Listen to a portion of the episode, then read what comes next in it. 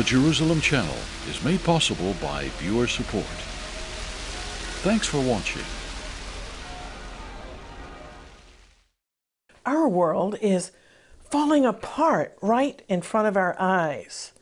Our leaders don't seem to have many answers, and so many people are confounded and confused. And the world is becoming an ever more violent and angry place. If we want to light a candle in this growing darkness, our only fail-safe strategy is to petition God with very fervent prayers.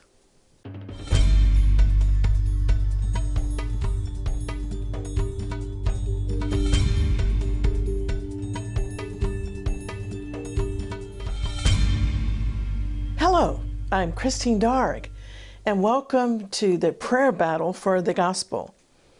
Anger is just one letter short of danger. It seems we're continually petitioning God just to intervene, to douse flames of hatred and anger growing in the world. Israel, which is our very best ally of the West in the Middle East, has been putting up with this scenario for decades. Israel is surrounded by a hideous hatred that's armed by hundreds of thousands of potential destructive rockets and other weaponry. Times of crisis are allowed by God to bring nations to our knees. And 2 Chronicles 7:14 gives a prescription to heal all of our national wounds. God is speaking in this verse and he promises that if my people who are called by my name will humble themselves and pray and seek my face and turn from their wicked ways, then I will hear from heaven and I will forgive their sin and will heal their land. But what I want to emphasize in this program is that it's not just enough to pray and to quote Bible verses to God. Real victorious overcoming faith is required. The Lord listens to our prayers to hear that. He's looking to work with a few good intercessors on these walls. Well, in times of national crises, the Jewish people pray the Psalms. So many of the crises the nations are facing concern the threats and real violence behind Islamic Jihad terrorism. This week, I've been praying a Psalm of David, Psalm 140, which cries, Deliver us, O Lord, and preserve us from violent men who devise evil things in their heart. Every day they stir up wars. The psalm goes on to say that these violent men spread a net by the roadside. How relevant is that? In Israel, terrorists ambush cars and drive vehicles into crowds of innocent men, women, and children. O Lord, do not grant the desires of the wicked, because they exalt themselves. Yes, they set an example for other terrorists in the nations, and they cheer and laugh and taunt and congratulate themselves for killing even innocent children. We in this ministry are earnestly praying that our political and religious leaders will have maximum wisdom and courage to restrain hatred and violence. And we pray for maximum wisdom and protection for workers in police, in the military, and all the emergency services to defeat evil. As we watch again and again innocent men, women, and children ruthlessly slaughtered, even children in their beds by evil, we become discouraged by the chorus of those who preach only peace, peace, when there is no peace, while evil men multiply and plan the next atrocity. Well, the generation of my parents in the USA and the generation of my husband's parents in England had the backbone and the moral courage to confront evil in their day.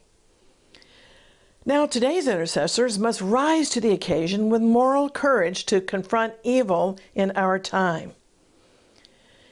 It seems like it's enough just to be an intercessor on the walls of Israel, imploring the Lord to protect his prophetic purposes and to restrain terrorism in Israel.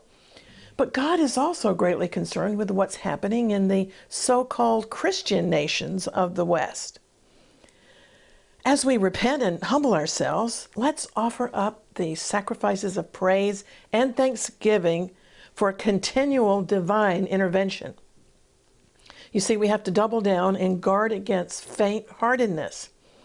I'm hearing too many believers say that they'll never vote again. But Psalm 42 exhorts us Why are you downcast, O my soul, and why are you disturbed within me? Put your hope in God, for I will yet praise him, my Savior and my God. Concerning various ongoing issues of national security and repentance that we've been praying about, the Holy Spirit recently gave me Isaiah 66 and verse 9. It asks the question Shall I bring to the birth and not cause to bring forth, says the Lord? The implication behind this verse is that God will not leave his work of national restoration unfinished if we will seriously apply the principles of repentance in 2 Chronicles 7:14. I want to tell you again about a Russian Orthodox abbess named Mother Barbara who lived on Jerusalem's Mount of Olives. In 1911, before she relocated to Jerusalem, Mother Barbara was given a prophecy, or she heard a prophecy by a bishop. His name was Bishop Aristokali of the Russian Orthodox Church. And I first heard of this prophecy from my friend, the late prayer leader in Jerusalem, Lance Lambert. Some of the events in the remarkable prophecy have already been fulfilled, but I want to share the word again to encourage and strengthen you. In the word, the Spirit of the Lord said to tell the women that they must belong absolutely to God. The women must believe in the great things that are happening and that God is yet doing in the earth. They must prepare their souls, their children, and encourage their husbands because they will have very much work to do for God. The word went on to say that not one country will be without trial but not to be frightened by anything that we'll hear. The word was given in 1911 and prophesied about communism, saying that an evil will shortly take Russia, and wherever it goes thereafter, rivers of blood will flow because of it. The word said it's not the Russian soul, but it's an imposition on the Russian soul, a very spirit from hell. The word also said that in the last days Germany would be divided in two and that France would come to nothing, and that Britain would lose her empire and all of her colonies and would come to almost total ruin. But a female monarch would be on the throne, and Britain will be saved by praying women. Hallelujah. Well, after two world wars, when all seemed lost, God did save Britain. The question is, will he do it again? In the past, God used remarkable prayer warriors. In many cases, they were women. Will he do it again? Unless the Lord dramatically intervenes, Lance Lambert used to say, I see nothing but judgment for Britain. Yet, even in judgment, God could bring an awakening in Britain, in the United States, and other nations that could sweep untold millions into the kingdom of God. Well, this week, in thinking about these things in my prayer time, God reminded me of how He used the prayers of Rees Howells and his staff at the Bible College of Wales in Swansea during World War II to save Britain from Nazi invasion. Many times I've mentioned Rees Howells and the influence that he's had on my life, although he was before my time. However, my husband and I were privileged to spend a day in Wales a number of years ago with the son of Rees Howells, Samuel Howells. Samuel has also gone on to be with the Lord, and so I'm so grateful to God that He gave us such a powerful, important visit with Samuel Howells while he was still living. During that visit in Wales, we were allowed to examine the detailed prayer journals that his father, Rees Howells, and the Bible College staff kept during World War II. You see, Rees Howells and members of his Bible College prayed day and night for Britain to be saved from the Nazis. And now you and I are living in what some are declaring as World War III. The pundits, the politicians are finally admitting that we're in a world conflict, although it's an entirely different kind of war. Still, the work of intercessors is the same. By that I mean, intercessory prayer is crucial for the war against fanatical Islamic terrorism to be won. And utmost faith must be exhibited at all times on our part. Of course, God is not obligated to win this war through the many or through the few, but through those who are totally committed to the battle for freedom from tyranny. In this program, I hope to encourage and strengthen the work of intercessory prayer. Intercessors, prayer warriors are just as important as those who are battling on the front lines physically. And God has been preparing many prayer warriors for this hour. In many cases, He's been preparing us for decades. In fact, I spent myself a decade of prayer in Jerusalem just praying with others about one topic and that mandate from the Lord was to believe Him to bind the principality and to irreversibly overthrow the principality behind the violence that is being unleashed in the earth presently. You say, well, your prayer certainly didn't finish the battle. In many cases, our prayers did restrain evil, but for the most part, those series of more than 100 concentrated public prayer meetings I believe, have been stored in heaven. And a position in intercession was gained in those years of prayer. By God's grace and leading, we did our homework in prayer, and many of those corporate prayers accomplished in Jerusalem in our throne room fellowship have been stored in the golden bowls on the golden altar. Like Rees Howells, intercessors are taught in the school of the Holy Spirit to learn to trust in God, and often the Lord will take his servants away from the public eye for a season, for hidden prayer journeys that few understand. During those seasons with the Lord in prayer, we learn to trust him for answers and to lean upon the rock of ages.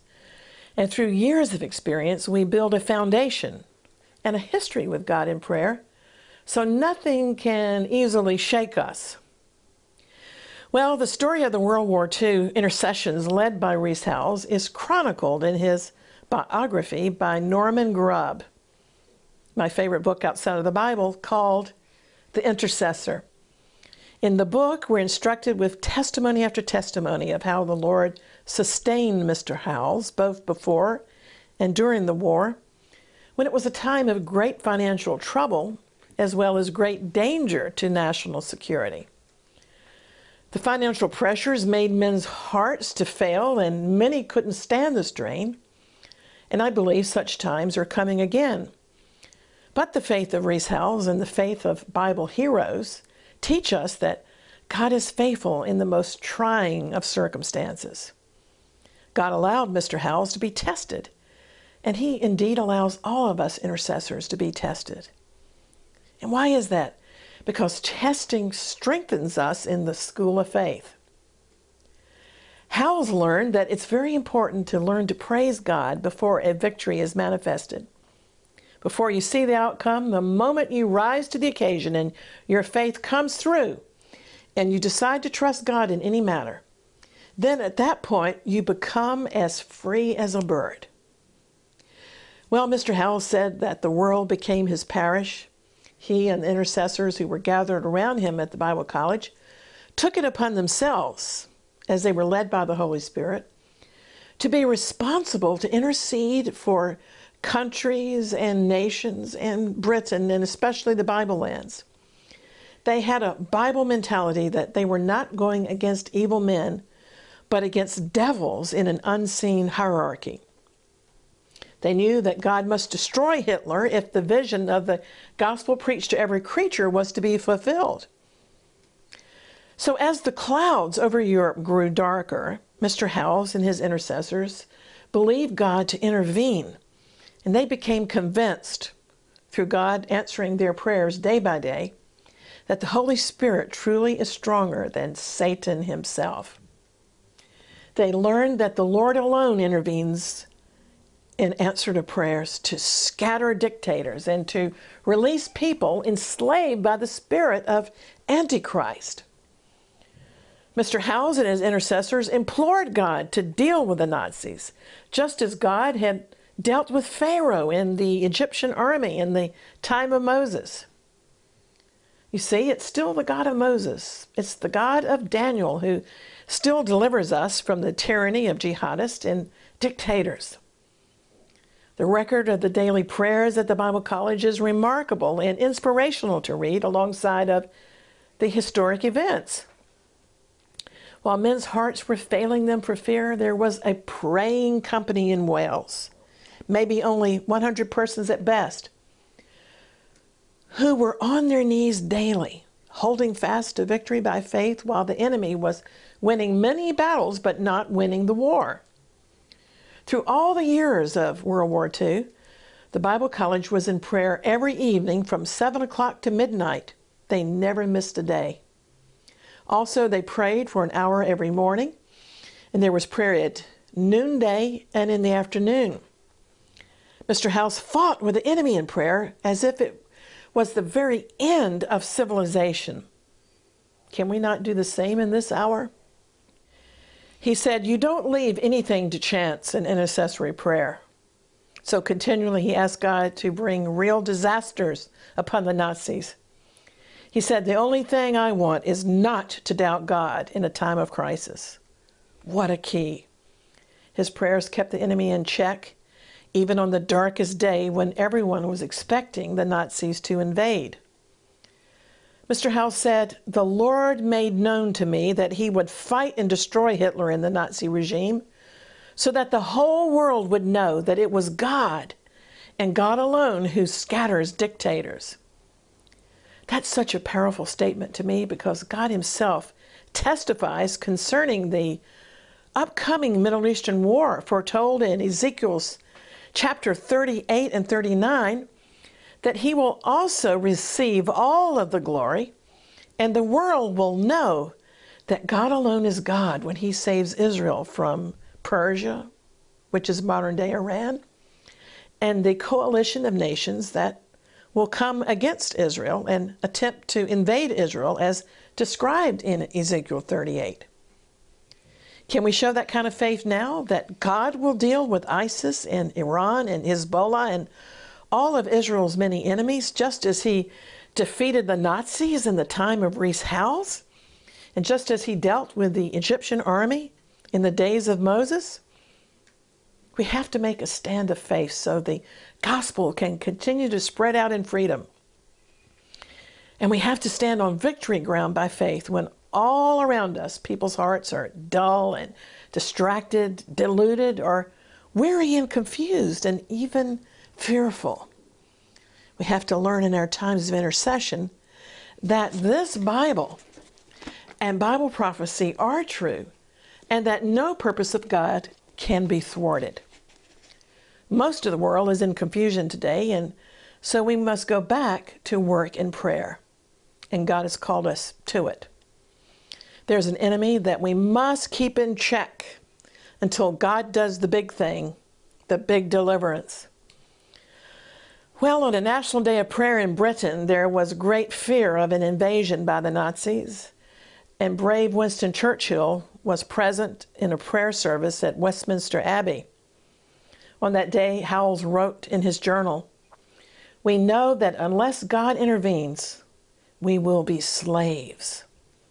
He also wrote, We are going against this beast as David went against Goliath. His journal records his exploits in prayer by faith. He saw the Holy Spirit on the battlefield with a drawn sword. From a worldly standpoint, there was no hope of victory, but Howells was standing in faith that the enemy would not enter Britain. There was Churchill's memorable call to blood and sweat and toil and tears, and the miraculous Dunkirk evacuation. Many in Britain still recall the terror of those days, but they also remember the miracle of Dunkirk as a direct intervention from God, the weather allowing the almost complete evacuation of troops. The next battle was over the sky, the air raids. The national crisis was called the Battle of Britain. The Nazis attempted to gain mastery of the air in preparation to invade England. Howells described how thorough were their prayers. And that's such an important point because nothing was left to chance. They prayed over every detail of the war.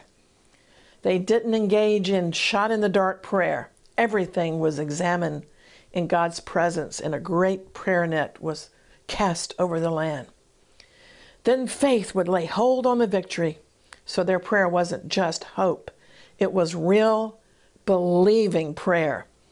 They had already laid a foundation at the Bible College by trusting God to protect them from the air raids. God had challenged them, saying, Just as you trusted me for finances in the past, can you trust me now to protect these grounds and keep you all safe? You see, there is such a thing as God's protection because you have a work to do for Him. God fully vindicated their stand of faith because not one bomb fell on college property, although the port suffered some very heavy raids. Howell said to the intercessors, We've never walked this way before. And I say that to you now. We have never walked this way before with an enemy that works invisibly and strikes at soft targets. The important thing is to know God and His ways in order to accomplish exploits in prayer. Daniel 11:32 says the people who know God will be strong and do exploits, meaning that we'll definitely take action in fasting and prayer. When we know God, we get his mind on a matter. Otherwise, that we're just trying to use the word of God without having his power behind it. Unless you're sure of victory, you'll never be able to pray with authority for the deliverance of a nation. The Journal of the Bible College stated, Unless God intervenes, we are lost. At one point, Howells wrote, They are ready to take our country at any moment. Even before lunchtime, he said, the history of the world can change. Such a thing as this has never happened to us before. And you do not know how much faith is needed. But I don't want to doubt the Lord for one second. Of that, I must be very careful. The only thing I want is not to doubt the Lord in a time of crisis. So, Howells taught the principle that once you've gained a victory by faith, knowing with full assurance that the answer is on the way, there's no need to doubt, and there's no need even to keep praying anymore on that particular point once you've already believed. In fact, to keep praying would be a sign of unbelief and vain repetition. Instead, once the victory is won in prayer, you can finish with praise, praising God for the answer. Believing prayer is the key. But do take careful note of this. Believing is also the most delicate thing you can think of. It's like a vapor. Always be sure that you're operating in faith. Well, suppose no one had really believed God in Britain in those perilous days. But even in the midst of war, Howell said, they were wonderful days of victory at the Bible College because they had really believed God and God had made known to them that Britain would be saved. God had assured them that the gospel would be preached to every creature and that the Holy Land would be regained by the Jews and for the Jews. You see, their prayers at the Bible College weren't just selfish nationalistic prayers. They didn't just pray for Britain, but they regularly prayed for the Holy Land and the Bible lands to be saved, enabling both the Jews and ultimately the Savior to return according to God's timeline. Rees Howells had the kind of far reaching faith to envision the Isaiah 19 highway of peace that will exist during the millennial reign of Messiah. He knew that the Bible lands had to be protected from the Nazis. And so they prayed, and the tide was turned at El Alamein. Alexandria was saved. In many cases, such as the Battle of Britain, or Alexandria, or the battle over Stalingrad, as the news got darker, contrary to all human reasoning, their faith rose higher until the intercessors saw the enemy broken and demoralized. Sometimes, when they couldn't go on any longer in prayer, they just got up from their knees and began to sing praises. Well, on D Day, God gave the Bible College assurance that He Himself would be going over in front of the troops, and there would be no setback. Howells's journey said, I don't think there's anything to compare with the night that we invaded Normandy. The Daily Telegraph reported that it was only that night the German U boats did not patrol the channel. The way we went over to Normandy was beyond imagination 4,000 ships and 11,000 planes, and they never met a single enemy ship or enemy plane. He had vowed to God don't allow us to pray any differently from what we would pray if we were on the front line. They proclaimed the victory because the Holy Spirit said that God would be going over ahead of the troops to assure the victory. Well, it's now our watch. It's our time to win some definite victories before the second coming of Jesus. And I've got good news. The battle is the Lord's. Hallelujah. But before we conclude today, let's be sure that you are saved. On the day of Pentecost, the Apostle Peter preached to the people. He said, Be saved from this corrupt generation. How can you and I be saved from this corrupt generation? Because Jesus is coming very soon. Well, the method is the same today as it was 2,000 years ago. The Bible says that if you'll believe in your heart that God raised Jesus from the dead and confess with your mouth that Jesus is Lord, you shall be saved. This is because Jesus died for everybody, everywhere, no matter what is your ethnic or religious background. So embrace His free salvation now in these dangerous days. And we'd like to stay in touch with you, and that's possible through the social media and also by visiting our website at exploits.tv, where you can click online to receive our free ministry newsletter, Exploits. And at our website, you can also learn details about our next prayer convocation in the Holy Land. And so until next time, always contending for the faith and praying earnestly for the peace of Jerusalem, I'm Christine Darg. Shalom. Our ancestors knew their Bible. This medieval map from about 1300 shows the known world, and at the very center is the holy city of Jerusalem. Today, Jerusalem is still the apple of God's eye. It's from Jerusalem that Jesus commanded the word of the Lord should go forth into all the world.